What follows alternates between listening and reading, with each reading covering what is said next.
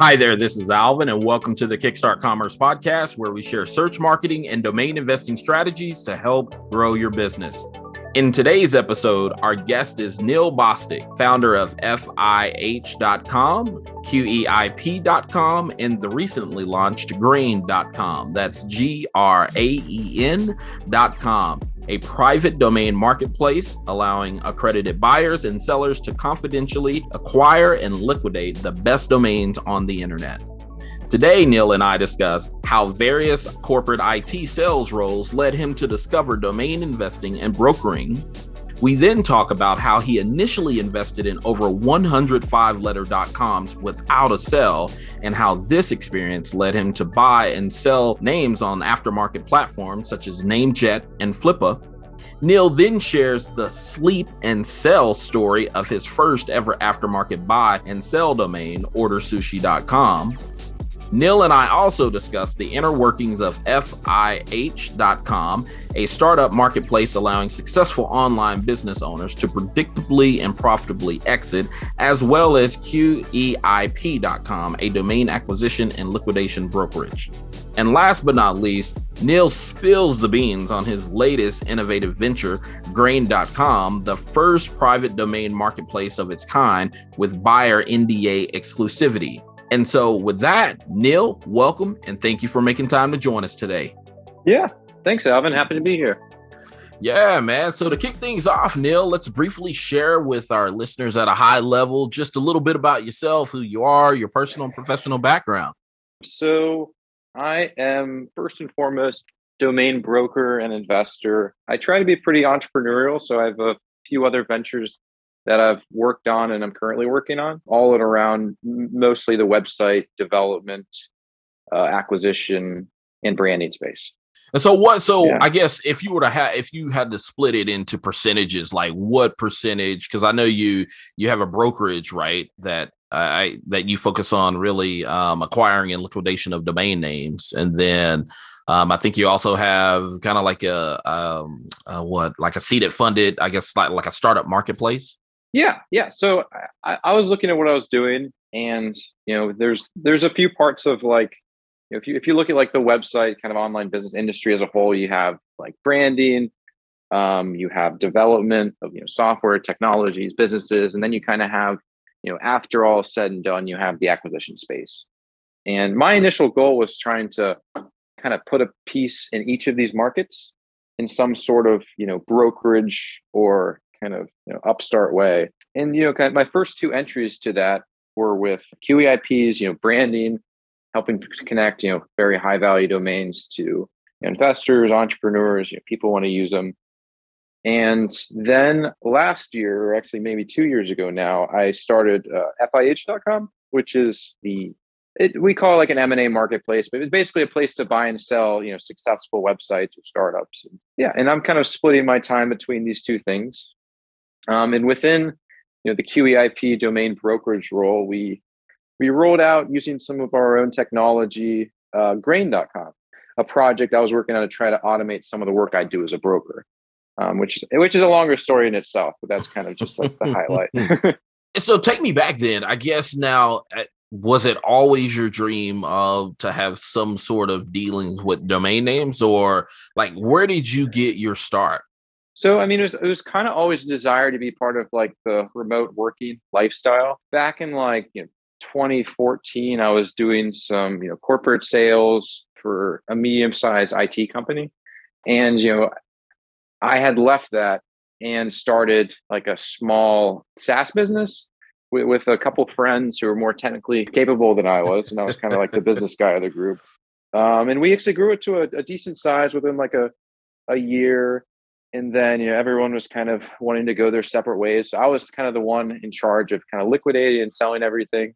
Um, so it's kind of giving my first insight into you know the kind of website sale arena. But specifically i it was the first realization i had that there is kind of like a market for the domains. Because you know if you ever go through like a website sale and you're like a non-technical founder at a certain point i didn't really understand like the differentiation between you know domain and the website and like how it all works and the fact that like they can be transferred and bought and sold i kind of just thought it was like an industry of you know you you have a domain then once you have it, it's like yours, and people don't really trade them. It's just you know registration and non-registration. And then I kind of realized there's this weird aftermarket where you know people could transfer these things so easily and efficiently, and there's people around the world buying them, and I was kind of enchanted by it. And so that kind of led me in to starting to do do some domain investing. And after about a year or so of domain investing, I, I really kind of got the the itch to start doing some kind of broker intermediary work. Um, and with that, around 2015, 2016, I really launched trying to do a lot of domain broker deals and you know trying to do go into that market. You know, again, a story of itself. And, and since then, I was been working up to that, establishing you know role as a broker, doing some good deals. Um, in the last you know two years, really been working on automating some of the work that I do. And by automating, you know, it, it, being a broker in any industry is it's kind of in, inherently inefficient to a certain degree. I mean, there's a reason there's brokers in industries because you know private deals and you know seller psychology. But ultimately, I wanted to create something bigger to try to automate some of the work I was doing. So that kind of led me in to the two projects I was talking about earlier. And yeah, still kind of going through that. So then you've always, at least uh, from what I, I get the sense and feel of, you've always kind of more more so been in more consultant roles then, and not necessarily because you know, like you have you have those that are you know they have full time employment by by means of you know being a school teacher or you know some sort of just traditional path whereas i don't get that that sense with you that i i just kind of feel like it's it's more of a you knew probably that you were not going to be cut out to be an employee but you'd probably be a better employer or entrepreneur is kind of the sense that i pick up. Yeah i think you know throughout my life i've always been pretty entrepreneurial you know like even in like way back when I was, you know, selling candy on the back of the bus, trying to, you know, scrap money together for little things as a as a child. And um, I always kind of like that itch. I, I never really saw myself, you know, really working for for anyone else. And I kind of made a focus to be pretty self sufficient and kind of you know manage my finances well early on. So especially when I was starting out in the first probably year of brokerage, you know, it wasn't easy. You know, I, I, I was probably making a little bit over the poverty line in like the first first six months to a year. And then you know after really investing the time it slowly kind of built up and and i was creating something that was you know bigger. And and, and since then it's kind of it's been a great ride. But you know i think a lot of it for anyone you know working for themselves and trying to be self-sufficient you know from the beginning you know it takes a lot of focus on just kind of a mindset of, of being scrappy and you know not knowing what you're spending money on. And I'm kind of in a funny place of everything around me in New York and like, you know, I'm in the West Village and I have some other things that everything's very expensive, but I've kind of I managed to just maintain a lifestyle that's pretty sustainable. I get, you know, good food, I get good, good stuff, but I don't spend over I, I make sure I do good traveling and and whatnot. But it's I don't have a focus on a bunch of, you know, buying super luxury goods and, and a nice car or anything like that. It's just kind of existing and you know, meeting all my needs and working for yourself and devoting time to the thing you care about, I'm able to accomplish a lot of that. Yeah. And so then how like from a domain investing standpoint, because I know that you mentioned you kind of got there by way of selling websites. So did you, you know, because I guess as a domain broker um, and investor and developer, I guess you could probably categorize yourself as such across the three. Eh, eh, like for the domain investor that's listening, like when did you get started in terms of like buying and selling domains, like outside the brokerage? So just you as an individual um, domain investor. So that was that was that was right in the beginning, around like 2014, 15. When I when I sold my you know company website I had some extra funds from that, and I was kind of investing in a few different things. Um, one of those well, was domains, and I think I think in my original strategy, I can actually. Uh, so I, I think originally I kind of saw the landscape, and I think ar- uh, around that time I was looking at you know four letter.coms were you know a little bit of, like they weren't like expensive, but relative to like what I was showing seeing in the market, they were kind of like more expensive. than you had like you know three letters and all these other different you know one words across the board and I kind of saw like five letter.coms as like an interesting ploy. So I think I bought like a, a hundred of those or something. I just kind of like sat on them for like a year and and ultimately I I don't know if I made any money off those. but it gave me a lot of perspective on on on kind of like what was going on. And I think eventually I had my first it wasn't a big sale, but it was like a good flip. It was like I had ordersushi.com, which I bought on like NameJet, which was like literally my first purchase on NameJet, like one of my probably the first afternet purchase I ever made. It was it was it was ordersushi.com. I bought it for like $140, you know, which it wasn't a, it wasn't a big deal, but it was still like, you know, I was paying registration price for a lot of domains. So I was like, oh, this is kind of a purchase. And then it was the weirdest thing. And nothing, nothing like this happened to me has happened to me since then. But like I bought on a NameJet, like within two months, I throw it up on Flippa. I put it in like at some auction at like a hundred, like a hundred eighty dollar reserve. So I'm like, okay, I'm gonna sell this. I'm gonna net like thirty bucks. It was, it was just me learning. Like it wasn't, you know, I didn't really have a lot of knowledge of the space. I thought, you know, little profits better than none. But then it, someone bid bid on it, and then all of a sudden, I went to bed that night, and like people were just keep bidding on it, and it ended up getting up to like like one thousand eight hundred dollars. And I was like, and, and I think that was like the real, really the spark. That I mean, the kind of like dopamine rush you get when you get a sale that you weren't expecting. You know, when right. I was, I went to, I went to bed saying like, okay, I'm going to net like, you know, 40 bucks. I'm not going to lose money. It was more money. I mean, I probably lose money on my time invested, but that's okay.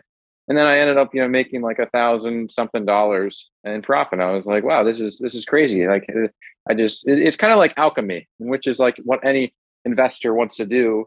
And it's basically you know, turning, you know, kind of nothing into something. Right. And I appreciate that. So I think with with that sale, it really kind of got me in the mindset of like I saw the term like order sushi. I'm like, oh, this is kind of cool. Like, you know, there's other order domains that sold, and like I guess people do order sushi. So I'm like, oh, it's a good purchase. And you know, it kind of, you know, since I sold it, it, it justified kind of like the process I went through. So after that, I started doing that on a bigger scale. I think I acquired like maybe like a hundred hundred more like aftermarket domains. Mm-hmm. Um, and I was kind of just trying to play the whole field, and I kind of saw slowly evolve. And then I then I really started to get into brokers because I saw like, you know, I don't have to buy all these. I can just kind of find good deals in the market and, and kind of, you know, market them. And, and so it kind of evolved through that. Ah, that sales background kicked in. Yeah. And it was, it was, that was part of, part of like the experience I had in corporate sales and IT was I had an interesting perspective, which, which really translated well to the brokerage role in that for the IT company, what I was doing was they had some software that took all the website traffic they got and like it could determine where each visitor was from, but in like a hypersensitive way where like it could say that like, okay, this visitor has this IP address and this IP address is correlated to this company. And so therefore you could say like, okay, like it was an IT company, you could see that, okay, like someone at Coca-Cola is visiting our website and we sell like Fortune 500 software. Um, and so from there, you could like say like, okay, so this person at, you know, I would put together a list of leads at Coca-Cola and say like, okay, uh, technology manager, there's like 10 of them and I'm going to get the email for each of them. And I'm going to send out an individual email to each of them saying like, Hey, I saw you visit our website or someone at your company did.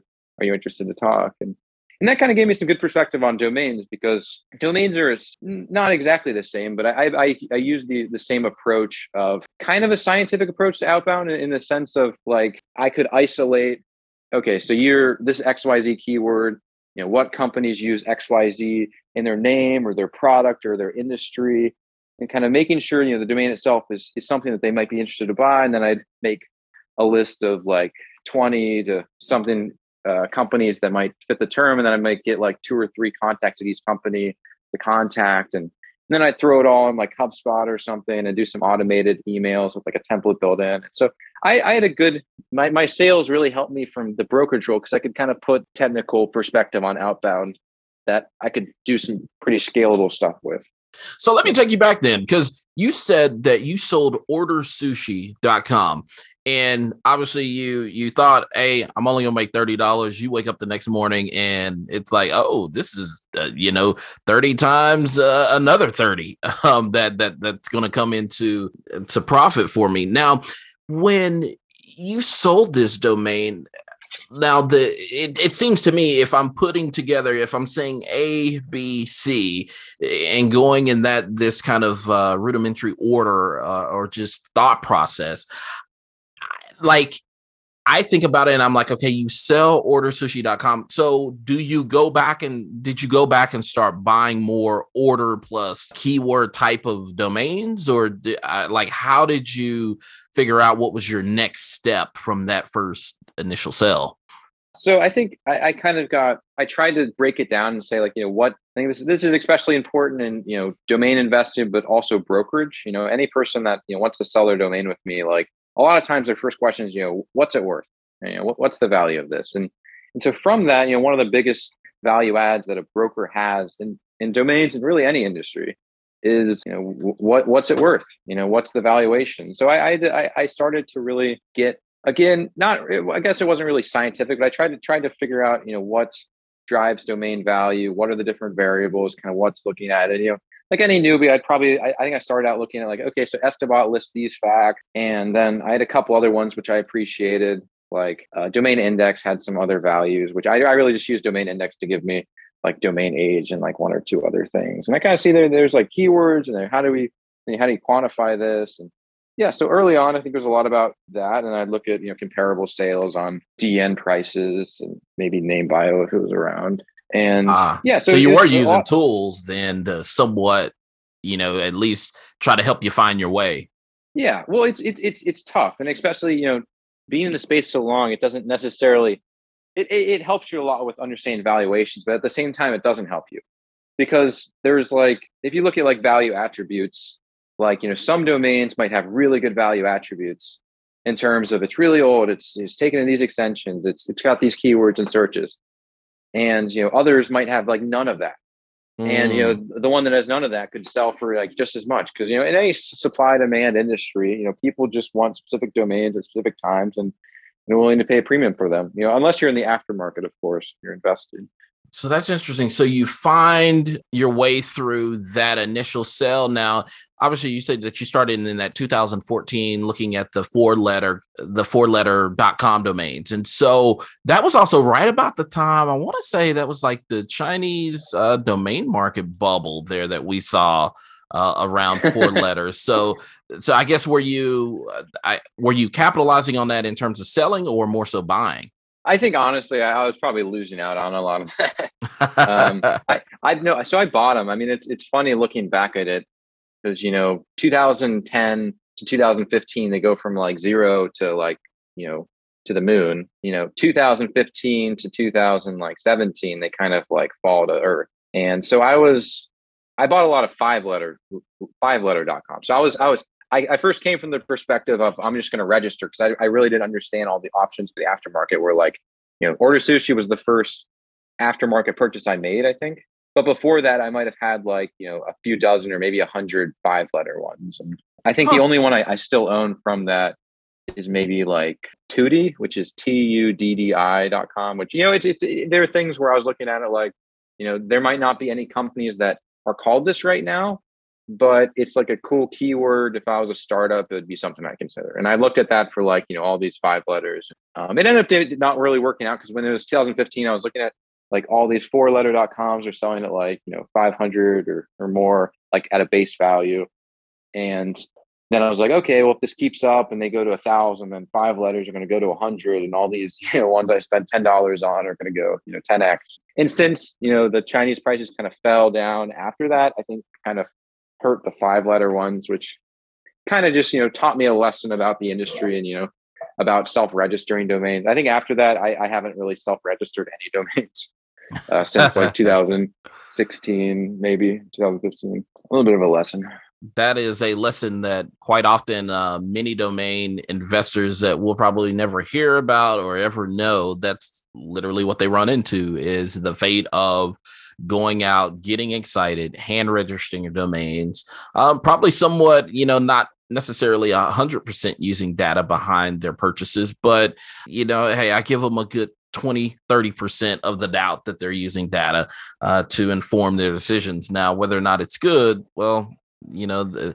the, they soon find out when the renewals uh, come come knocking about a year later uh, and you have to yeah. figure out is this a good domain um, to to reinvest in or should i just cut my losses and and i think that that's an important lesson that you know many domain investors uh, really have to learn along the way what's good uh, what's bad and just what's straight up ugly. Um, and we probably all have those domains that have all been in our portfolios that we just kind of cringe and go, "Oh man, I bought that and I renewed it for X X many years." Like, got to be crazy.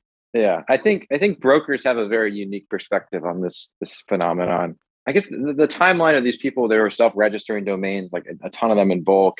A lot of times, it's like you know they get into the industry, they get excited, they see all these sales. Um, depending on you know how much money they're working with beforehand, and whether they're using like you know the dollar deals and dot, you know blah blah blah on GoDaddy or not, uh, they might register you know like 10 or like 100 or like a thousand just random domains and kind of like think you know one of them's going to go gold and I feel like a lot of it's kind of self-selective where a lot of them after like a year either like, you know, lose money, get mad, kind of leave the industry, or they they flip it around and they learn from the experience. they're like, okay, I did this wrong. And you know, I know what to do from here. And you know, from that angle, I think the perspective that brokers have on this that's especially interesting is like, you know, a lot of times when you're going through this perspective of the first year, uh, I can't tell you how many brokerage requests I get for people trying to sell, you know, crap domains. And it's not just like, you know, this, this, just like this, like, you know, one or two. It's like someone, I have like a submission tool on my website and, and people will just go through hundreds, thousands of them. And they'll, they'll just be like one XY dollar stamp dot IO or I, I don't know, something like that. And like, hey, a strong, a strong password essentially. yeah. And, and for other of them, the ones that don't do that, the ones that will just like list a couple, they'll go with these most elaborate stories where they'll say the domain and they'll say like you know nigerian currency 546 uh, dilemma dot xyz and they'll say um, you know nigerian government has just raised all their money in bitcoin and and they're about to surpass all the world leaders. And and then there's just like you know some weird kind of like elaborate story attached and they they they have to explain the value of the domain which is another lesson in domaining where you know if you have to explain the value of domaining the domain is probably not something you want to buy. I guess it, it depends on the, the price point. If it's a really high value and someone doesn't understand, you know, the difference between like, you know, 100,000 and like a 500,000 domain, like that's one thing, but understanding the value between like a, like a, a domain that's worth nothing and a, a domain that's worth $50 is, is even just, you know, hard gamble. And what's interesting to me, uh, so how you made the jump from domain investor to broker. Talk a little bit about that. Like when I guess I guess what was that that aha moment of hey, this is probably the better path for me than domain investing? Well, I think back then it's it's interesting to be in here for a while because you know right now it feels very much like a seller's market. Um, you know, back then and for a while it was a buyer's market from my perspective, where I think it was it, it was the perspective. You know, 2016 there was tons of, especially late 2016. There was ex, there was especially a bunch of you know premium domain owners. They were interested to sell, and I think there was just a you know large supply of these kind of people, and there's kind of every every you know domain owner, whether you have a good domain or not, usually want to sell them if you're not using. Whether you say you do or you're not, you know, most people are receptive to an offer, and kind of looking at that and saying, okay, there's all these domains. There's only a limited amount of people willing to take the risk and put time into marketing them. It was a really easy sell for me to come up to a bunch of people and being like, hey, I can help you sell your domain. And, and it's an add-on to you. It's no cost.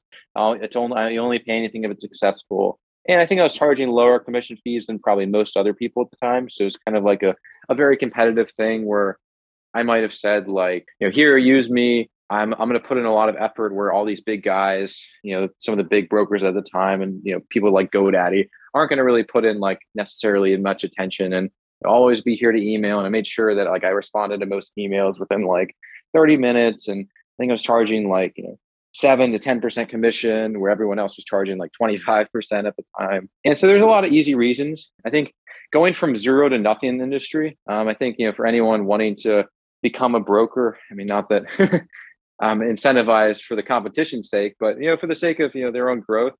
I mean, a lot of it is just kind of like you know you you you spend a lot of time convincing one big client you get one really good domain under contract and then from there you can use that domain to get more contracts. And then once you get a sale you use that to get you know even more contracts. And there's there's kind of like that build up where it all starts with kind of one one part. And you know getting that first domain under contracts honestly it's not really even that I mean, it, it, it, can be difficult, but it just requires, you know, attention and effort and professional attitude and like a process and a plan, which, you know, anyone can do. It just takes a, a little bit of discipline.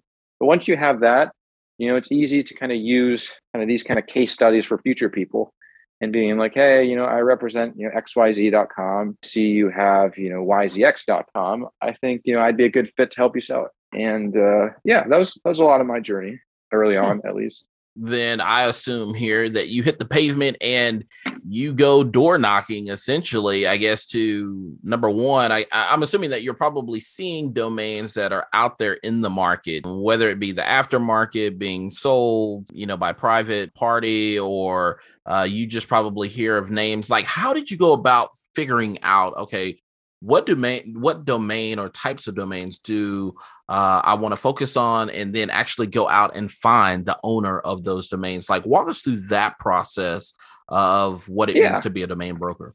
Yeah definitely. Yeah i think early on I, w- I was just really hustling and scrapping to kind of get by. So my strategy was not really taking on godaddy but i basically you know saw godaddy. They had a list of like domains under make an offer and i kind of thought about perspective of like okay, I'm someone who's owned this domain since the 90s. I'm interested to sell it, but not really sure what to do. I'm probably going to go to GoDaddy and just list it for sale, but I don't know about pricing, so I'm just going to put a make an offer. So I always kind of thesis was there's a bunch of these people on GoDaddy who aren't domainers, but they have really good domains and they need kind of professional help selling it. And so I think I made a list of every single person on there, and then or not every per every like high value domain, and then I think I sent I sent person or maybe not everyone, maybe maybe it was like 100 domains let's say or maybe like 150 and then i sent you know individual emails to each.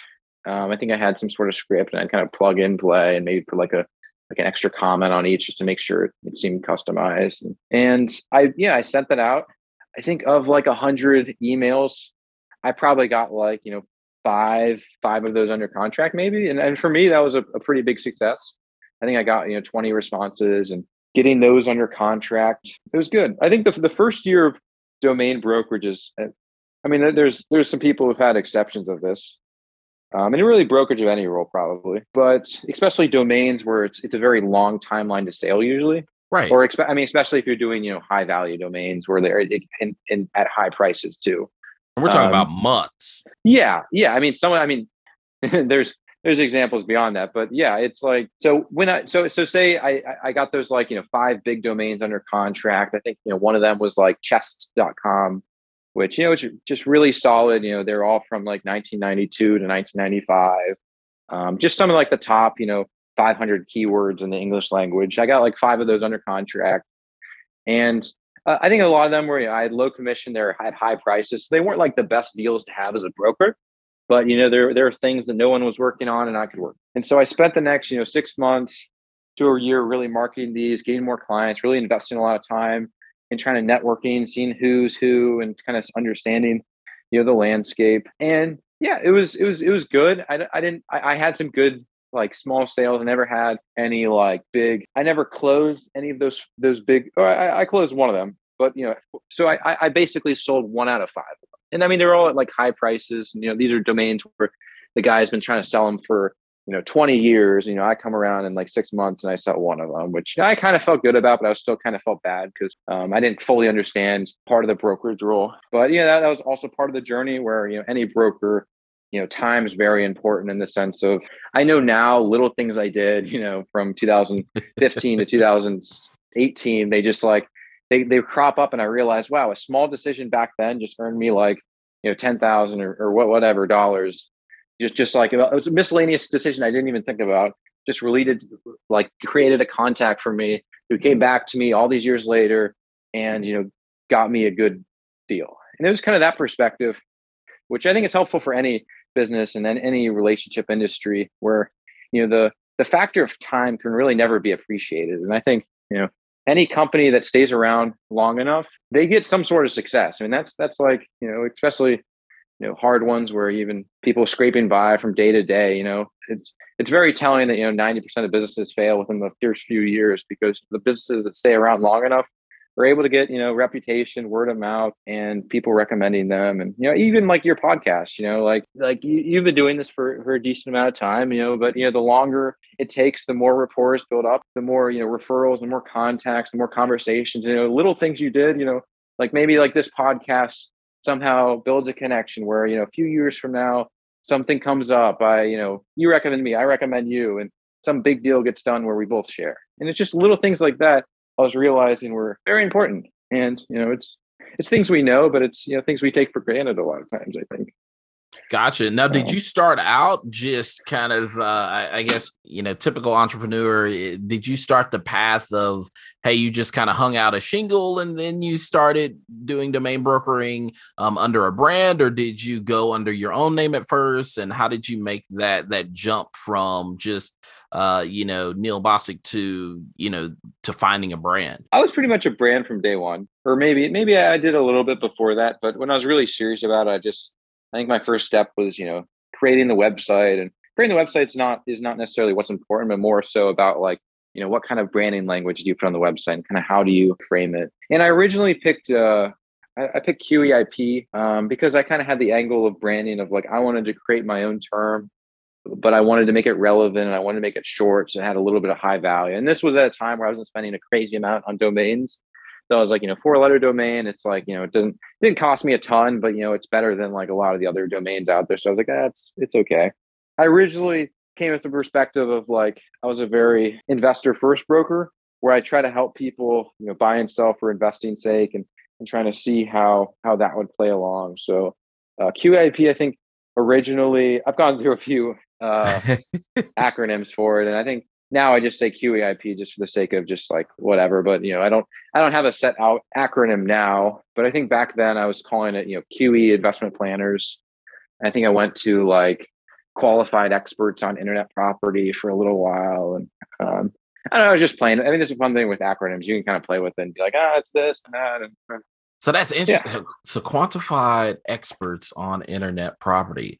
So I never, I never would have thought of that, and, and I knew there had to be a story behind why you chose what you chose. Um, and I was like, man, what what could that possibly stand for? yeah, it was just me being scrappy early on, trying to pick like a, a, a decent brand, but something that's unique enough. But I don't know. so so was, is it just you today or do you have a team of of uh, additional brokers yeah so i've kind of evolved around the years and i've kind of like you know any business is experimentation so mm-hmm. i've i've had times where i've had a team of about like 12 13 i think um, where i'd have like six or so you know part-time brokers people with doing outbound and kind of relationship management. I kind of coach them about like, you know, how to, how to, I'd give them a list of all of our premium domains under brokerage. And I'd say like, you know, find a buyer, you get, you know, X, Y, Z percent of the, the commission. And, and also, you know, if you add these domains, you get this extra. And, and so I, I was, I, I, had, I had those kind of people for a while. Also a, a core part of my outbound strategy was generating leads. So I would take a domain like you know, let's say like chess.com. And I would say, you know, I'd find 20 companies that would, or, or basically I, I, I had people where I'd, I'd outsource labor to Philippines and Vietnam and Thailand, where they would basically for each domain they would research and they'd pick out you know 20 companies. And for each domain we had on a brokerage they they do this and they create a list of each of each company. And and then from there they'd put like the top three contacts in each of them. And then they'd put like phone number email, name, LinkedIn profile. And then we plug that all into HubSpot with like the templates built in with their sequences. So they'd like each person would get like three emails within a, a two month period or something, and it would, it all be automated. So the, so the key of our model was to give to give you background like the insides of like the secret sauce of a, of of my brokerage and probably a lot of others. Uh, I don't know how many you know, brokers give you their secret sauce, but basically, a lot of the work I spent was either in you know getting sellers on board doing transactions sometimes for really big domains i do networking myself. But for the most part i'd get domains under contract and then I'd, I'd, I'd, I'd put my workers to work and have them generate these lists of contacts for each company or for each domain and each company. And then they would automatically put into hubspot. And then you know once a week i just press send on the hubspot sequences which would automatically send these emails to them over a two month period which basically automated most of my outbound. So I could kind of focus on the important parts of generating or like getting contracts for these domains while the actual, you know, time, because I mean, lead generation and getting contacts and deals is, is, is the most time consuming part of it. And I realized that it doesn't necessarily necessarily take a lot of high value labor to do a lot of the lead generation, so I might as well outsource. And that's outside of a few. I mean, there's a lot of good deals that get done by top brokers where it's key networking. And, and that's the other side of deals where to really get some big deals, it's kind of like you have to have uh, this person, you know, go to this company and like, you know, have grab a beer with the CEO and be like, hey, like, you know, this is a cool domain. And, and so that's, that's one way. But the other way, as far as like cold outbound goes, you're better off outsourcing it to a degree. Mm. Which then, so, so you do uh, QEIP and then as of what last year so i guess september sometime around september 2021 you mm-hmm. then launched a whole new um a whole new venture and i think it's what uh Graen Graen and Graen. so for uh, the listener that is listening you're probably thinking of grain like wheat um but this is Graen spelled differently uh being g r a e n dot com right yeah rip okay. on the the radio test uh, ah. G yeah, G R A E N And yeah, basically Graen was, you know, I, I, spent a lot of work automating my brokerage on the, you know, marketing and, and operations side, but I realized a big part, you know, big part of what I was doing was, you know, onboarding the clients and going through this whole process, which was also very time consuming, you know, where I could, as a broker, and you know, as any broker, you can only have a certain amount of clients because you know each client you have, you have to maintain and you have to you keep them in contact, and respond to emails, give them updates, you know, manage the timeline. And that's a very time consuming part. And the way that a lot of, you know, marketplaces, you know, solve that part is through, you know, having everything automated where you like if you sell on Flippa or Sedo or GoDaddy, you press, you know, list your domain, you verify ownership, you press, you know, what they might say, like, what's the suggested price? And then they, you know, list it. And what I realized is that's a, that's a good model for onboarding the customer, but for actual execution of the sale, and especially on the investor market, it's it's pretty inefficient. And so I created Graen as the first private domain marketplace.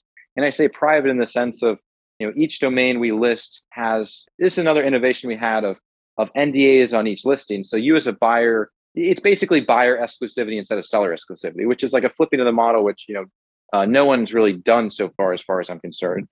Um, we're basically we we say that okay, you have a really high value domain, come to Graen and sell it. And you know, unlike in, most brokers would would have exclusivity for the reason of like you know, there's a lot of reasons to have exclusivity on the seller. Um, but we were flipping and we're like, you know, we actually don't need seller exclusivity if we have buyer exclusivity. And we realized, you know, in a in a seller's market like it is now, this model made more sense. And there's a lot of other reasons for the, you know, the private domain marketplace, but it's basically overall giving the experience of a domain broker and all the access to deals that you know dealing with domain brokers has but with the efficiency of a marketplace. And so more commentary on that is that right now there, there's a decent amount of deals that get done on public marketplaces but the, the, the majority of big investor deals where people are buying like in two letter three letter one word dot coms does not happen on marketplaces. A lot of it is all broker enabled or it's you know private party selling. Um, and the reason for that is, you know, people who own these domains, the moment you list something that a really good domains for sale for a good price, it actually devalues it is, is the ironic part because there's exposure risk. And you know, any any buyer that sees, you know, this really premium domain is for sale publicly, it now lessens the value in their head and they feel more access to it.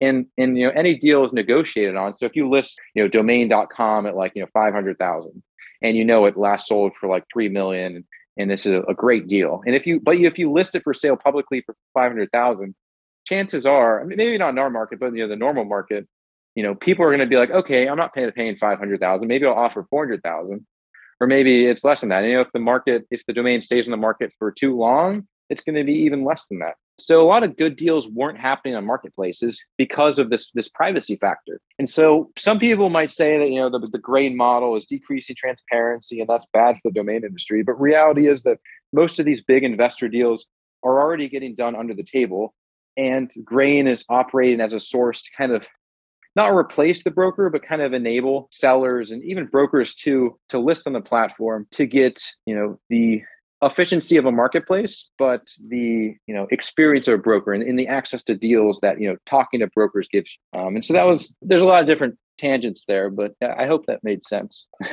no, I think I think that makes sense. So, and if we put it, so if we put it juxtaposed, say something like Graen versus Dan.com, like how what would you say is the you know what's the different differentiating factors uh amongst the two platforms? Like when should someone choose Graen and when should they not choose Graen um in terms of you know their overall objectives of trying to either buy or sell a domain? So Graen was launched october 1st i think of, of last year and it was kind of like a beta launch we were still developing the technology.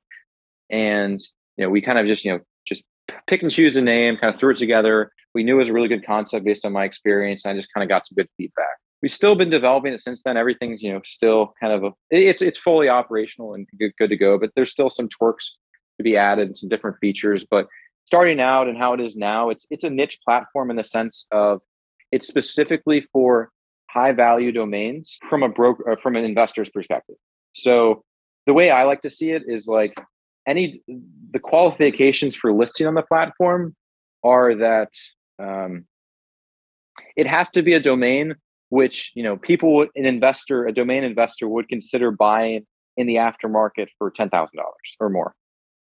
And so from that it limits it primarily to a lot of you know three letter dot coms one word dot com some really good two letter or some really good two word dot coms and then you know just really premium ones like that. So kind of isolating it to that because for the really the lesser known domains like uh you know, if you if you have like a domain you want to sell for like like a thousand bucks or maybe less than that and, and maybe it's like a, a decent term but it's not super high value there's not really a reason to make it private necessarily because there's not really any exposure risk. You know if you're if if, if you have a, a domain that's valued at hundred thousand dollars like a real valuation hundred thousand dollars and you know you you price it publicly on a marketplace like dan and you know everyone sees that it's listed for this sale for this amount, then there's a lot of exposure risk. You know, the value of the domain could decrease in the short to intermediary term, you know, to like let's say fifty thousand dollars or something, just because of the fact that it was listed publicly and all these people know about it and now no one wants to buy it. Versus, you know, if you have like a domain that's worth like a hundred dollars and you and, and then you list it for sale for you know a hundred dollar like a thousand dollars, a hundred dollars, whatever, you know, that's not gonna if if you list a domain greater than its value you know, publicly, there's no exposure risk theoretically. Um, but the people that want to buy it is, is a lot less likely. So right. Dan, there's a lot of complex psychology at play here that you know will make sense to a lot of you know experienced domain investors, but you know a little bit less so for other people, less involved. So it's basically you know it, it's a platform for deals, and basically trying to enable buyers and sellers in the market to acquire you know high value domains in an efficient way. And the way we do that is we can close deals in less than you know we, we've had you know five six figure deals in less than you know 12 or 24 hours because we do just direct wire transfer. We have like a wallet feature. We give you know free valuations for each domain. We have our own internal valuation tool that i you know custom made the algorithm for. Um, and we, we, we there's different things where if you sign up and you kind of go through the platform you'll realize it's it's pretty different than a lot of other ones. And you know, everything, unlike Dan, everything's application only. You have to, you know, uncover each domain you want to, you know, consider buying. And the whole idea for it is that we're listing all the value attributes for the domain. And basically, if you're interested after seeing all the value attributes, you can, you know, sign the NDA and, and uncover it. That's different. Yeah. And so we we try to list, and we're this is a thing where we're keep trying to add different valuation metrics. So like right now, I think we list, you know, comparable sales. We list, we're a partner of DotDB.com. So we list a bunch of their statistics, which is my favorite valuation metric between like, you know, number of TLDs taken, number of keywords with, or number of domains with keyword, these kind of things we list. We also, we also list age, TLD length. So it's, it's so, so like coming on there as an investor, this is the good perspective I'll give you. So if you're, if you're a buyer coming on there, you can see that if you go on GoDaddy right now, there is not like any three letter.coms for less than like 50k let's say or like you know Sedo or any of these big marketplaces there's there's none of these kind of deals. But if you go to like our platform we can say show that there's like okay so there's a three letter.com with like 50 tls 50 tld taken. It's from you know 1998 and a lot of the comparable sales show that it's probably in the format of like cvc where it's you know consonant vowel consonant. And you can see that it's priced at 40k and you know you as a buyer can go on there and, and you're like okay this this fits all the metrics of what i'm looking for for a domain and you can kind of filter that with our marketplace. And then all you have to do is uncover it. And if you uncover it and you like the domain you send the wire receive payment within you know a couple hours and then we prompt seller to transfer. Once they transfer we send wire transfer to seller and deals finished. So um, then does does it cost the buyer then to because you're you're or i'm just using the term that you're using to to uncover that domain. So to reveal that domain does it cost that buyer? So originally uh, we, we we're big on feedback. So early on to uncover domains you had to verify your identity and you had to provide proof of income or proof of funds and it was just trying to make it more like exclusive and trying to like promote just like really serious buyers um, we didn't get a lot of good feedback on that. It was it was all through APIs, which one of them was through Personify or Persona, and then one of them was through Plaid, which are both you know billion dollar tech companies who have APIs which basically verify identity and funds. And so it was like quick and easy process. But you know, as you can imagine, most domainers are not quick or not quick to kind of give this sort of things up. So within like two months of launch, we got some good feedback, and then we took it away. So now you sign up, and I think you get 25 free what we call investor passes, which investor passes allow you to uncover domains. So as it currently stands, like each month you'll get 25 investor passes. So right now I think we might have like 100 something domains on the platform. All of them are like one word, three letter. There might even be some two letter.com and some like you know, two word, some really good two word ones on there. And maybe some like one letter.de domains and like other miscellaneous. Um, and all of them are pretty well priced. So if you have 25 investor passes, that means you can unlock 25 of them each month. So you can see all the statistics for them and you can kind of see, you know, which ones might interest you, which one might not. And, and, and based on your your thing, you're limited, but at the same time, like, you know, with 25, you can pretty ice pretty easily isolate like these 25 are going to be ones I'm interested in, these 25 are not. And yeah, we're we're, we're building upon that. And uh, I think I think in its like, you know, true state, this platform in my ideal world would have around like a thousand good deals with a lot of active buyers and sellers right now we have like a we have a long list of domainers and every every like you know day i kind of look up and i'll say oh that person signed up or this person but we haven't really set up a lot of the marketing efforts of it so like you know basic things like you know automated weekly email showing deals and, and this and that um, haven't really been added to it yet but still we've kind of we've got some good action. And currently, there's a lot of good deals on there still. And we've kind uh, but it's all a work in progress. Now one um, now one area that that it kind of makes me uh, want to really really focus in on, knowing that it's a marketplace that supports both buyers and sellers of domains, is so like and, and I kind of refer back to Dan just because that's probably a platform that most people, especially within the domain industry, have come to uh, really understand or understand the workings of how it all works at a mm-hmm simplistic level. And so, yeah. juxtaposed towards Dan, now, one of the key issues of Dan is, you know, and I, I, don't know if anybody has solved this. And if they do, oh my gosh, uh, they're going to probably make so much money. But it's the, you know, the accountability of, uh, like the other day, I received um, a $70,000 offer and of course, I, I, typically already know when I receive anything, especially like a million dollars, it's kind of like, okay, well, one, Dan doesn't necessarily verify that, mm-hmm. but it kind of gives the appearance that Graen. So, so has Graen been able to tackle that whole feat of being able to to really understand who's the accredited buyer versus someone that's just uh, you know the proverbial tire kicker we'll call them of just throwing in some sort of make offer. Like how do you verify or is there a way that Graen verifies or limits the proverbial tire kicker from ever reaching you know the seller? Good good question. Um, I, I think there's a few things that give us a leg up on dan there. I originally uh, with our verification, we were like, you know, 100%. We would, there would be zero risk of any of that because, you know, people had to verify their funds and their identity. You know, anyone mm-hmm. that does that is not going to be, they're not going to send you some offer that they're not going to actually make. But since we really took that away, there's there's a few things. So right now you have to uncover the domains, and and I think a lot of the, those people who offer those crazy amounts for domains are not number one, they're not experienced. Number two, they're probably unsure about currencies. I've had deals on Dan where it was like fifty thousand or more, where it's like, you know, it was, a, it was like a okay domain. I was like, sure, uh, I'll sell it. I think I think it was it was it was NorthKoreans.com. I had I had NorthKoreans.com, and someone offered me like fifty thousand on it. I was like, sure, and I, I just sold it.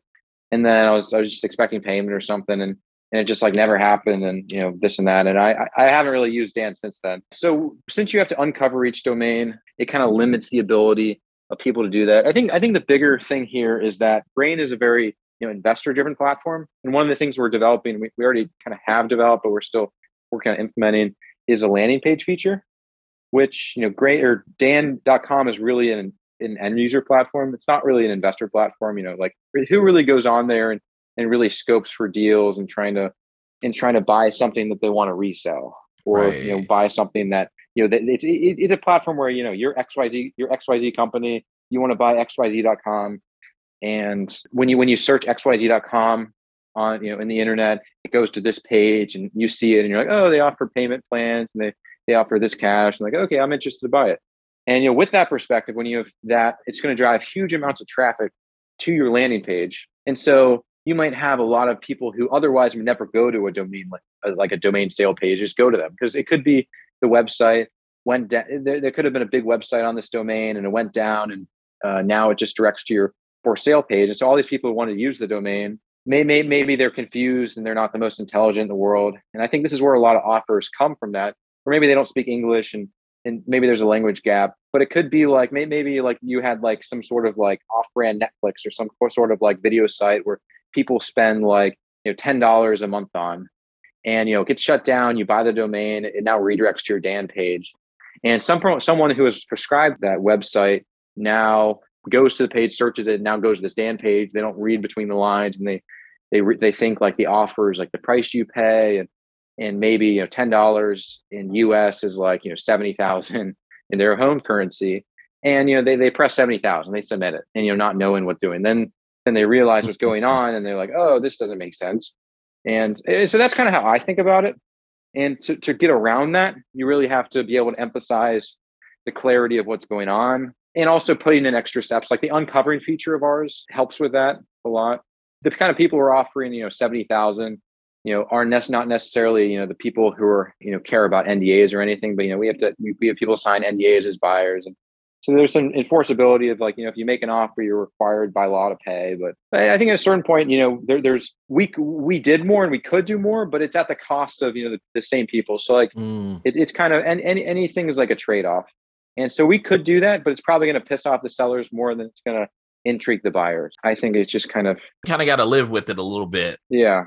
Yeah, the, and and I think that many people have probably chosen to do that. Of you know, you either uh, ignore accept or just reply and play along with the game. And if it works out, it works out. If it doesn't, well, you know, you you've had those deals before. Yeah. Now, one of one of the interesting things to me about the the site Graen.com. So, what types of you know price range wise in terms of what we're talking about? It seems like we're talking about anything probably north of twenty five thousand dollars and higher should be uh, listed and considered for this marketplace. Is that correct, or am I making things yeah. up? Yeah, I I think formally we say around like ten thousand, but yeah, I think I mean there's like make an offer feature and there's other considerations about how to do things. So I mean it could do be do once less than that, but I mean so the whole the whole the big value add that I think is also here is that you know I personally vet all the sellers and I personally vet each domain and you know, I could outsource and just put like and, and, put like a you know, if we really get scaled, I can kind of outsource. It, I can put like a metrics on you know what are the qualifications and what we're looking for. But in general, I mean, it, another key thing which you know I, I, need to emphasize is that it's application only. So you basically go in uh. and try to. You have to submit your domain and you have to apply to list it. And so we only we have like a hundred something domains on our platform but we've had like you know probably a thousand or two thousand maybe more domains that i've applied. And so for each of them i basically say like you apply to list. In the apply to list process like very simple. You basically press um, you know there's a button in the corner that says you know sell my domain. You press that. It then says uh, you know what's your domain? What's the format? You know is it one word? And if you say one word you do like subtype. Is it a plural noun? Is it a verb? You know whatever. And then you put minimum price. And then after you press you press next and then you go to proof. And then with proof is you just like you input like a screenshot of the the domain in your like you know godaddy account or whatever and then you press next and then it just confirms all the information. It gives you like an instant valuation of your domain to ensure that your price is in line with what it is and then you press submit. And then once you press submit i get in the back end and then i can press you know accept or reject and you know, once I press accept, it automatically goes into your account, so it's live on the marketplace, and you can now see it managing your account. And in the the account management feature is pretty sophisticated, where we have a seller dashboard, a buyer dashboard. The seller dashboard shows like you know all your listings, all your offers, you know what listings have sold. It also shows stats of applications, It also shows, you know, what valuations you've done. Um, and then the buyer dashboard has, you know, this the same, you know, what listings have you uncovered, which have you won, what offers have you submitted, you know, et cetera, et cetera. It's really interesting. So no one can actually come through then and try to submit, you know, their entire portfolio to you um, in one bulk option. Yeah, we've only had a, a few scenarios where like one, one of them was kind of we, we individually do everything one on one, but we can also like for for brokers we know or people we like I know I can upload things in the back end directly. So if like someone had like you know a bunch of really good domains they wanted to sell for a good price, I probably wouldn't do more than like twenty or thirty at a time. But even that's like a lot of domains, especially if they're really high quality. Uh, but I can upload them in the back end and like attribute them to a certain account and kind of do it all automated for you know people who don't but I've had people who have just like signed up and then like, you know, this kind of like crazy domains I was talking about where it's, you know, scout X 546.xyz or, or, or whatever. And uh, they, uh, I, I, just try to make up things that I think are crazy. Oh, but basically they, they'll go on my site and they, they submit like 30 or 30 or, or I had one person submit like 60 of them. Um, and that was just not a fun time because like they have to do it individually where each domain they have to you know click the domain format price they have to do proof for each one and imagine doing that 60 times like this one person i think they're from india they spent like it must have been three hours like just inputting domains or maybe maybe Jeez. maybe a little less than that but um and then it was it was kind of I, I kind of felt bad at the end because i went through in the back end and i just had to spend five minutes pressing like reject reject reject reject reject reject reject and each time they do that they get like an email so this person wound, wound must have wound up with 60 rejection emails and everything, which you know, doesn't really feel good to anyone. I try to emphasize in the site that it's most it's only for really premium domains, but you know, not everyone. The, the valuation tool helps, but the, our valuation tool, you know, with the advent of all these different extensions, it's it's very accurate for the for, for normal domains. But once you start using, you know, re, like just new extensions that are they're different, it can sometimes give higher valuations than it's probably possible. Yeah, because I was going to ask, like, how do you handle I mean, obviously .com has been around since day one, so the those are easier domains to handle. But how do you handle things like .vc, .cc, you know, the country codes, or even you know new extensions like .xyz, which seems like it's at least the one word .xyz's are catching on fire um, as of this recording. And so, how do you handle those that that that that come through the marketplace? Good point. So the valuation helps a lot um, we try to we try to emphasize like I think our, our, our core niche is the same that is my core niche for brokerage, which is uh, one word and three letter dot coms. Um, we'll do others outside of that, but that's just like an easy way to kind of reference it. But like you as a seller will go through and like I could use the example of like alvin.com. And so if you go to our site, you do like instant domain appraisal, you click on it, you input alvin.com, it will show that uh, this is another cool thing about our site, which is, a, is our uh, another differentiator is that we're like one of the only people who have we have a short term and a long term price suggestion. So for Alvin.com, for an example, like the long term you know, appraisal is you know 159,747, and then we have the short term price suggestion of like 45,642. And then we say, you know, it's five letters, it's taken in 135 extensions, domains with keyword is 21,562. Um, and then the age is, you know, 27 years old. And so, you know, I think it's I, think a lot of like the GoDaddies and other different places often will give like less valuations because they want to incentivize their sellers to do lower, which you know increases the value for them and their their amount of sales. Um, but we try to give real pretty accurate ones based on our experience. Um, and the way that I mean, algorithms are very hard, and in, in, in adjusting everything, the necessary thing is not easy. But we from my from my you know experience, I have a good handle on valuations. For the most part, I'm pretty I'm pretty you know modest, but I think that our our valuation tool is is the best one I know of in terms of like you know ease of access for just the average domain, especially you know .com and whatnot. But it, the key is we use good data endpoints and we keep it simple. Our valuation tool does not use comparable sales at all, and you know comparable sales can be very helpful. But you know for any algorithm, if you put too much data, it actually gets worth less to a certain mm. point. So ours just starts out with a couple basic basic assumptions from my perspective, and then kind of has different value things where you, say like, okay, so this is uh, you know shorter domains or it, it's it's basically like a sliding scale of you know okay shorter domains are worth more. You need to have this amount of TLDs taken to be worth X amount.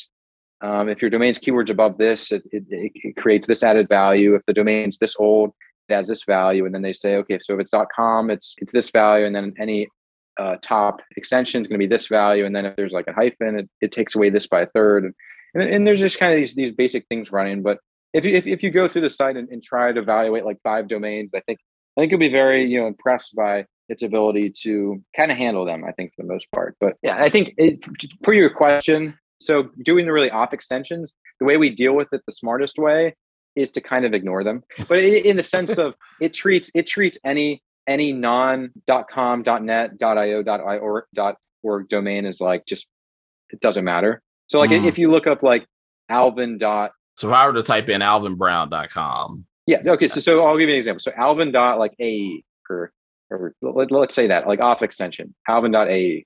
It says long term price suggestion of like fifteen thousand, short term price suggestion of like four thousand five hundred. But you know, I it, it, it's basically like there's just like it's that it doesn't get like it gets a lot less accurate when it's like an off extension, but at the same time, it still factors in at a certain point. So it's it's really ideal for dot coms, um, but it kind of works for most most others. Um, so if you did like so, alvinbrown.com is you know long term price suggestion of, of ten thousand, short term price suggestion of two thousand. It must not um, know who I am. That's wrong pricing. That is wrong. it's too low. It's too low. We're missing a few zeros and commas. Yeah.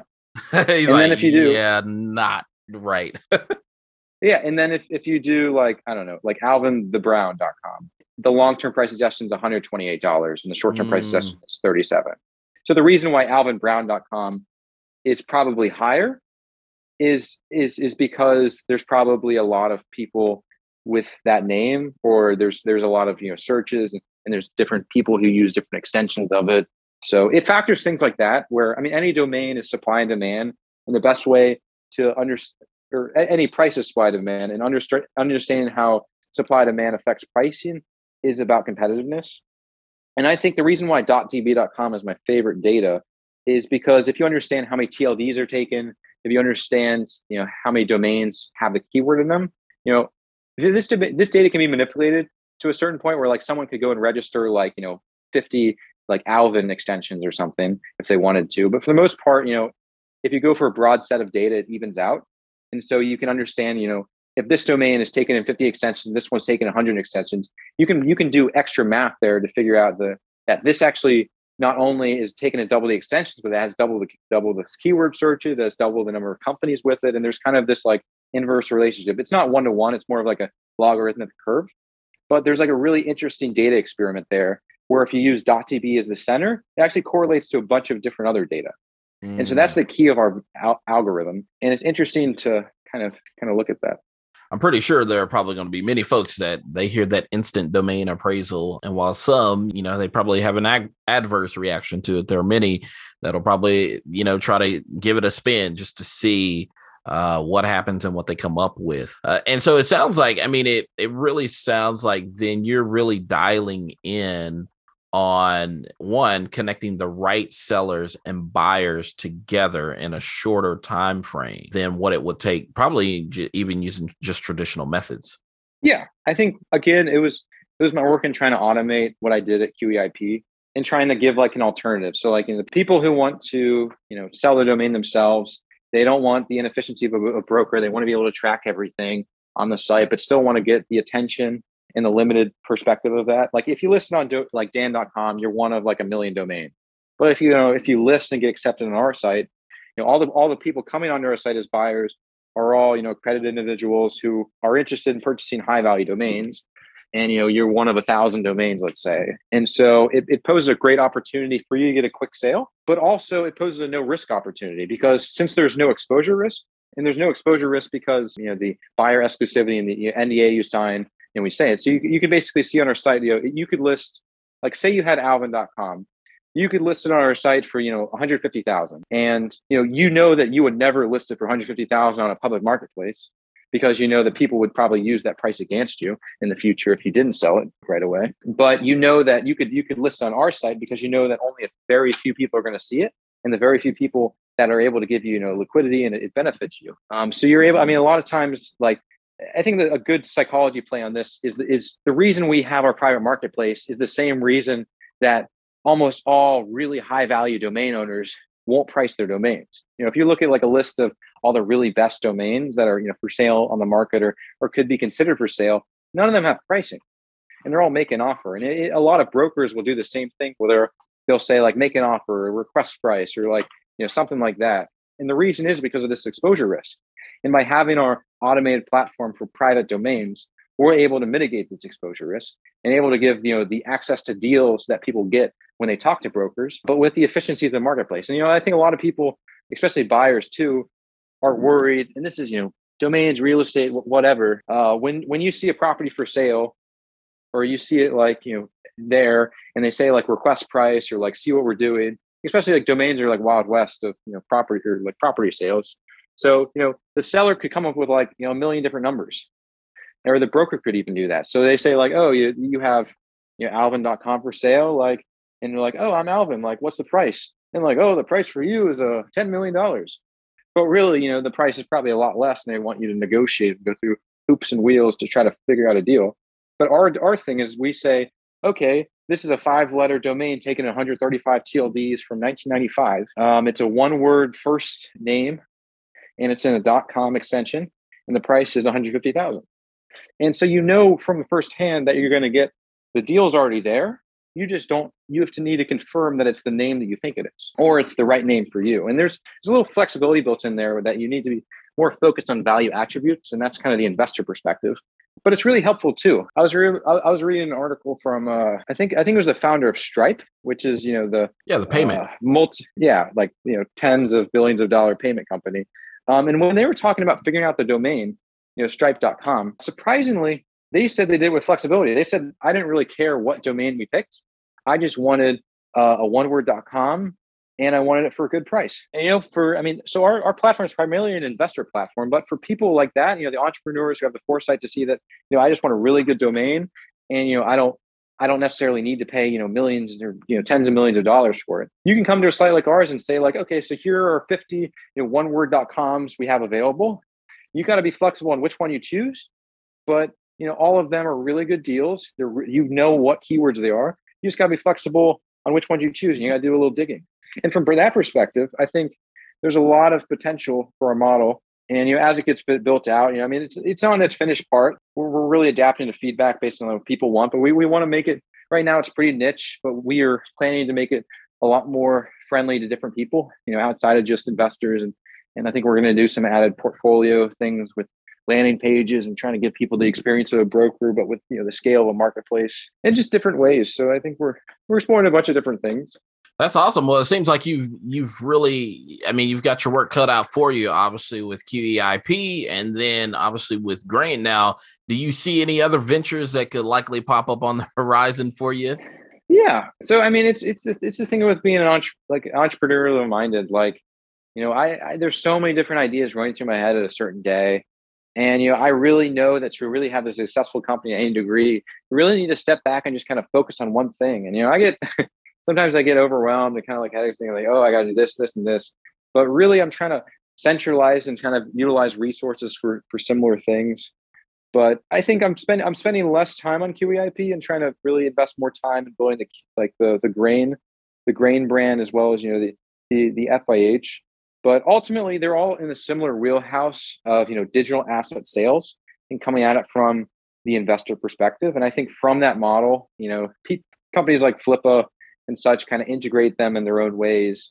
But i think separating them with a more like you know web 3.0 kind of perspective i think is kind of where we're trying to be. And definitely a lot of work to be cut out. I'm really i'm really passionate about you know Graen and kind of the innovations that it has. But yeah it's not it's there's there's been a lot of work spent to try to you know help educate people on this model because it's not it's not necessarily an obvious model from the get go. Like if you take like a normal person, even like you know, there's some experienced domain investors might see it and be like, this doesn't make a lot of sense to me. And so you kind of got to read through the lines and understanding you know the psychology at play and kind of why these things exist because it's not always intuitive and right you know trying to and that's hard for a brand and i think that's something that we're working on for the future to try to be able to easily communicate you know why this exists and like why you know out of right now there might be like 50 domain marketplaces and we're the only private domain marketplace you know and so we have to say you know why are we or that why or why did we make this change And we're trying to be a disruptor in that fact. And, you know, any disruptor, you know, it takes a lot of work early on to try to communicate that. Um, but yeah, it's a journey. Um, I'm happy to be on. So then, if we have, if we're having this conversation, because at the time of this recording, it is early January 2022. So if we come back by the end of this year, so December 2022, or even another year out in 2023, like what will Graen have accomplished? Like, what is your hope for Graen? So first and foremost, I think right now our, our big focus has been trying to get on sellers and trying to, you know, get more domain under us. Um, I think getting my goal is to have you know a thousand domains on the platform by end of the year. It's to have a very high sell through rate. You know, platforms like Dan, Flippa, even a lot of brokers, you know, people's sell through rate is is you know it, it changes, and, and a lot of domain people have pretty low sell through rates. And I think a, a focus on the platform with being application and whatnot is to have a really high sell through rate. And you know, because we're private and we do NDAs, a, a lot of brokers and marketplaces like announce sales as big marketing values because they can say like, you know, we we help sell this domain for five million dollars and and it's great. But you know, if, if, when we do that kind of stuff, we, we we're not we can't announce any of that. So a lot of our marketing is going to be on other sources, and that can be a mm. little tough. But I think part of that is it, we're going to be able to use the the sell through rate as as a good as a good measure, which it's not going to be easy up front. But even saying that like you know, if we had a sell-through rate of like, you know, 20%, that's probably immensely better than like, you know, Dan.com probably has a sell-through rate of, you know, 0.5% or maybe less than that. And, you know, coming from that perspective, that's what we're competing on. I think opening up the platform to portfolio owners is a big part. So if you don't have one of these really premium, you know, 10,000 plus domains, we want to implement, or we, we already have created this, but we need to still uh, install it is a landing page feature we, where we have really high converting landing pages that I personally designed and I know from my brokerage experience are like some of the top ones. Where basically it's it, it, they're they're they're supposed to be a version of the, the marketplace. So you know you don't have a premium domain, but you have like a thousand or a hundred good domains that you want someone to you want some management on. And basically, we'll represent your domains as a marketplace, like kind of like the Dan.com marketplace or the Dan.com landing pages, but there'll be a broker behind them. Um, so if you contact, you know, this domain on our, our landing page, it comes to like our brokers and we'll, we'll our brokers will work with you. Um, and, the, and the cool part of there is we're, we're experimenting with, instead of hiding the domain and showing the price, we, we're to, we're to hide the price and show the domain, but it's to be a cool way where it's basically like you, so, so say, uh, again, I'll go back to the alvin.com example. You own alvin.com, you put it to a landing page that goes to our page you go to you know click alvin.com it goes to the landing page. Um, it shows alvin.com is for sale and it has these value attributes maybe some other information and it says like a button that says you know click here to uncover the price. And then when you do that you basically input like your phone number your email a few other things and it instantly shows you the price or something. Or maybe there's like an added thing. Um, but that's something we're kind of playing with uh, just kind of opening it up to more people because we don't want to be like a super niche platform you know just being a, a small high high value investor space that, that that could be a niche and a good focus to differentiate us early on but you know to really be a, a business that survives in this landscape today we got to be flexible. We got to be able to address more users. Right and i was about to say it seems like you're you're catering to to growing both sellers and buyers albeit you know it, from the standpoint or viewpoint of buyers i would imagine um, and this is just me thinking out loud in terms of wanting to connect with the buyer. So it's, you know, likely communicating with them. Now, are there like notifications of when certain domains get added to the system that buyers are notified? We're working on that right now. That's like okay. one of our big pushes. Like, um, we spend a lot of time developing certain things and, you know, developing, I mean, a lot of people use like templates and like different software that's pre-made we custom build everything, which you know comes with its own things. If it's a lot, you know, harder to manage and takes a lot more yeah. to implement certain things. So, so we're, we're trying to implement that pretty quickly. Okay. Um, where I from QEIP, one of the things that really I didn't mention this yet, but one of the key resources that that I did that differentiated me was, you know, I've been doing a newsletter every week for the last four or five five years at, at this point, maybe. Oh, wow. Um, so I, every Tuesday I do a, a, newsletter that showcases some good deals whether they be you know three letter, one words, and miscellaneous ones, and I just kind of send it out with a little commentary. And it's not you know huge, but it's, it's just something I've been doing for a while, and I got a nice mail list of you know a few thousand people. And um, so, from that same perspective, I, I, think I've been using that to promote Graen a little bit. That's kind of how I got a lot of my first early users on it. And I'm looking at that, and I think part of the way I, I move on is, is, is doing the same thing where I get a new newsletter list of just Graen domains. And I'm trying to do it in an automated fashion where you know, every week it's going to showcase these are the new uh, five deals that are listed. It's going to show like the like the you know, how many TLDs are taken, what format is it, um, you know, oneword.com or three letter or whatnot, and just the price. And so you can get an email every every week that says, okay, there's like a new three letter.com for sale at 30k with you know 50 TLDs taken. Like you know, click here to uncover the domain. And so th- I think that is, is, is part of the next evolution. It's a small thing, but you know, we're, we're just going through some development stuff. So it's going to take a, takes like a few weeks or maybe a month for us to put that in.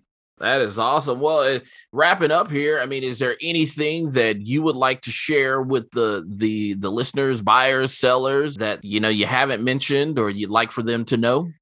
I think I think I did a lot of it. Um, uh, He's like, if I didn't cover it in an hour and 30 minutes, I don't know what else to say.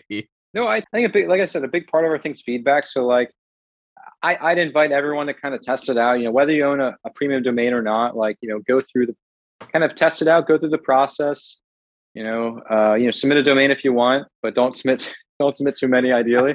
Um, he said one, uh, not thousands. and uh, yeah, I mean, I think we love feedback. So I mean, if you, if you I mean, well, what what ended up happening? We did this early on. It, it's kind of a you know ego destroyer. But you know, we we got feedback early on, and I think I got like you know twenty different emails about this sucks, this sucks, this sucks, and we try to change some stuff and make it better. Um, so if anyone wants to you know keep up and, and tell us what to change, what to add, you know, we love we love the feedback, and uh, it's very appreciated and then if if there are folks who you know because there are likely folks who who may say well hey neil i want to get in contact with you directly in regards of having a conversation whether it be about Graen or whether it be about possibly you brokering domains on their behalf. Like how might they get in contact with you? Yeah there's a there's a contact page on qeip's website i think if you press closings. Um, you can also email me at uh, neil at qeip.com feel free to feel free to contact. Awesome, man. So, with that, we're out of time. So, Neil, thank you again for joining us today and sharing your entrepreneurial journey as it relates to domain investing and domain brokering. Well, thanks for having me, Alvin. I really, really appreciate it. It's been, it's been a fun time. Yeah, um, you too. And thank you, listeners, for tuning in to Kickstart Commerce, where we share search marketing and domain name strategies to help grow your business. Please subscribe to this podcast via iTunes, Google Play, Stitcher, Spotify, or Podbean. Last but not least, please visit kickstartcommerce.com to subscribe to the newsletter sharing tips and tricks about the disciplines of digital strategy. Thanks, and that's all for now.